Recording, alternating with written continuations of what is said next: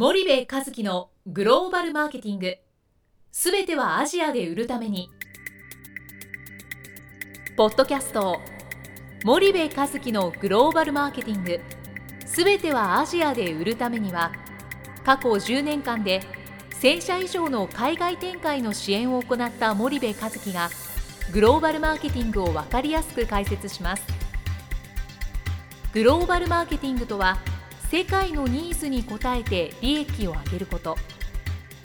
アジアで売るためにはものづくりプラスグローバルマーケティングを武器とした戦略を持たなければなりません。日本には素晴らしい企業が多く存在します。その企業とともにアジア市場を目指したい。再びジャパンアズナンバーワンと呼ばれる時代を作りたい。森部一樹はそんな思いを持ちながらこの番組を皆様にお届けいたします。こんにちはナビゲーターの東忠夫です。こんにちは森部和樹です。じゃあ森部さんあの前回に続きその小さな組織の未来学ではい。の連載の中で、はい。まあもう一家電メーカーに学ぶ失敗っていうタイトルでうん。のところを少し話していただいたんですけど、はい。まあ日本のお菓子は新興国で売れるのかうんっていうタイ、まあ、サブタイトルがはい。ついてるんですけど、はいこれについてはこの売れるのかっていう疑問形になってますけど森部さんはどう思われますかね、うん。まあ結論から言うと売れると思うんですよ、うんうん。ただ現状のままでは売れない。っはい、ていうのがまああるので、うんうん。えーイエスノーっていう感じイエスのイエスノーっていう感じなんですよね。なるほどな。んただそのノーの部分を変えればイエスイエスになるので、うんうん。あのうん、そそこがすごい重要だと思いますね。なるほどね。そうすると、まあ日本のお菓子日本の国内の市場を考えると、うん。結構今お菓子ってうん。高級路線、うん。プレミアムなんとかプレミアムうん。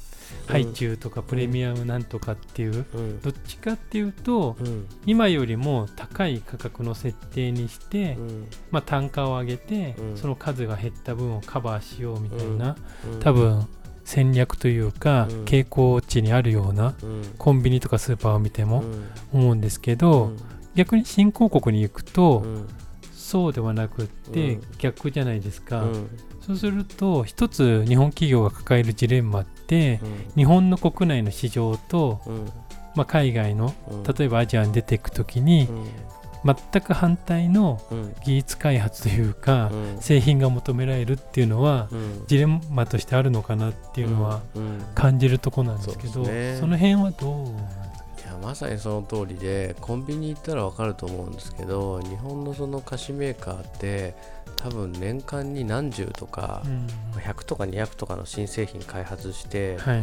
そのうちの1個か2個とかが残ってうん。コンビニに並ぶと思うんですよね、うん冬にはな冬用のなんとか、はいはい。秋には秋用のなんとはいかとか、味もなんかものすごい種類がいっうんぱいあって、うんでその中で多くがまあ消えていって、はい。えーロングランになるのはまあほんの一握りという、うんうん。そんな感じだと思うんですよね。はい。で傾向としては全てがプレミアムなんとかうんっていう方向になっていくと。うん。で日本の消費者があまりにもそのマニアックで飽きやすいっていうこういう課題を現実的に抱えていると、はいはいで一方でこれ別に他の先進国に行ってもそうなんですけどね、うん新興国も問わず日本以外の国でこんなにチョコレートの種類が多い国、うん。こんなにポテトチップスの種類が多い国うん。でそんなないんですよ。はい。こんなバンバンバンバン、はい。で彼らはキラーコンテンツを持っていて、うん。でそのキラーコンテンツをどれだけ消費者の心の奥底に深くこう浸透させれるかみたいな、はいなんかそんなことをやってるわけじゃないですか、はいはい。だから本当に真逆の市場でう、ん。なんか種類で増やしていくっていうよりかはそのなんか一つのキラーコンテンツを深くさしながら進めていくっていうことを多分しないというん。けないんじゃないかなと。これってなんかね、ポッキーがね、はい。えー、と MT のね SKU の棚をね増やすためにね、いちご味出したりなんかなんとか味出したりとかっていうこととは違って、あの1個のそのポッキーっていうブランドでダーッと横に SKU を味で広げていくっていうことを僕は否定してるんじゃなくて、うん。なんかチョコレート菓子全体としてなんかいっぱいありすぎるみたいな。はいはいはい。あー食感がふわふわしたやつ、カリカリしたやつサクサクしたやつ、なんとかしたやつみたいな、もう消費者を甘やかしすぎるわけですよね、はいはいもう全ての万人にいい顔をすると、うん。神様ですから、うん。消費者がね日本の常識で言うとね、はい。全てにいい顔をして全てにの好みに合わせようとする、うん。でもそれって企業の経営にとっては ROI が悪くなるわけじゃないですか、はいはい。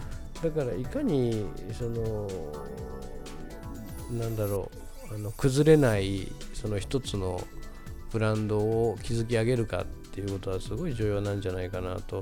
アジア新興国に行ってもチョコレートって、うん。まあマースかネスレみたいな話じゃないですか、はいはいはい。キットカットネスレ、ドーンみたいな、うん。でマースのスニッカーズ M&M's はい。かまああとオレオ、うんうんうん。あれはモンデレーズだっけ、はいはいモデうん。ねもう不動のキラーコンテンツですルよね、うんうん。でこういうカテゴリーをどれだけ日本メーカーが残せるかっていう話で、うん。ポッキーはすでにそうなってると思うんですよね、はい。なんであの僕はなんかそんな感じじゃないかなと思ってて。う、ん。じゃあ一つのブランドをまずうん。認知させるっていううん。イメージなんですよね、うん。でねもっとねえー言うとね、はい。グリコのポッキーがドーンとこうあるじゃない。はい。そしたら他の日系メーカーがねラッキーとかねトッポとかね、うん。似たような商品を出して、はいそこに乗っかろうとするわけですよ、うん。けどアジア新興国でじゃあ M&M's をマースが出したら、うん。そこに他のメーカーが似たようななんかマーブルチョコレートで乗り込むかって乗り込まないよね、オレオはクッキー系でドン、じゃあマースのもう一個のブランドはスニッカーズだドン、もともとスニッカーズも別の会社だったじゃないですか、はいで、えーもう一個何？あのネスレはキットカットうでん。ドーンと言ってる話でなんか1個当たったらその当たったメーカーに後追いして同じような商品を出すみたいな。ね、うん。なんかポッキーが外にチョコレートがあったらトッポは中にチョコレートみたいな、まあ、一緒じゃねえかみたいなね。はいはいはい。なんか日本人にとってはその絶妙な違いがうんいい。僕はトッポ派、僕はポッキー派ってのはあるのかもしれないけど、うんうんまあ外国の人はそんなに繊細な舌を持っていないから、はいはい。一緒なんですよ。うん。でだとしたらトップを出すべきはポッキーだし、うん。ロッテがそれをやるべきじゃないみたいなうね、ん。なんかもう真似真似じゃないみたいな。なるほどね。なんかそれはすごい感じますよね。うん。でも日本のお菓子市場ではそれは許されてるんでしょうね、はいはいはい。逆にそれをやらないと日本の市場だと勝ち残れない勝ち残れないんだろうねただアジアに行くとうん。一方で、まあキットカットとかオレオみたいな形でうん一点突破でやらないと、うん。なかなかブランド認知が広がらないってことなんですかね。うんうんあの日本だとねハイチュウってねあのハイチュウ以外にあの食感出せるのないじゃないですか、はい。あんなのは僕はもうキラーコンテンツだと思うんですよ、うんうんでこのコポッドキャストでも前から何回も言ったけどチロルチョコっていうね、うんうん。あの大きさの一口チョコレート。はい、ああいうものもあれやっぱりすごいキラーコンテンツだと思うし、んんなんかああいう製品を持ってる会社がやっぱそれを一点突破で押し出していくっていうことが不動の地位を築くってはいいうはいことになるんじゃないかなと思うんですけどもね。あのおっとっと出してるのどっか知りませんけどおっとっと出したらどっかの国の会社はあーなんかおっとっとっぽいものを作ったりとかね、カルビーのじゃがりこが流行ってたらなんかああいうカップの同じようなケースにじゃがりこっぽいものを入れてみたりとかね、うんうんまあ、そういうのがあって。じゃあ何が違うかっつったら味と食感が違うみたいな、うんうん。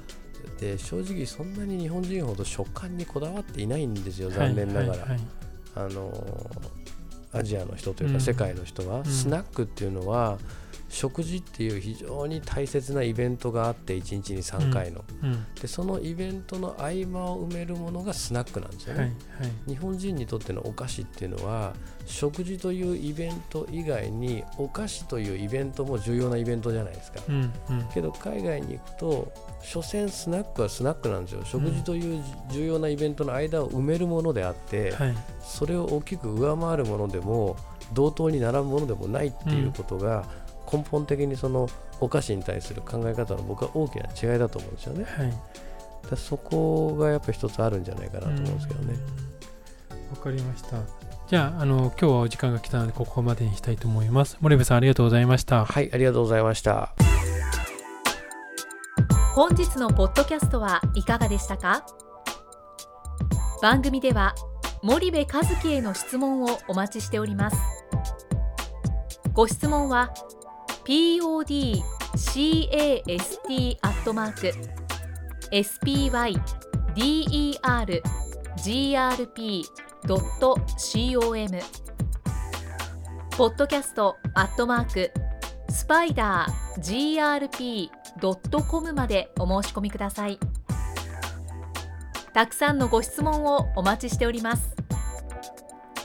それではまた次回お目にかかりましょう。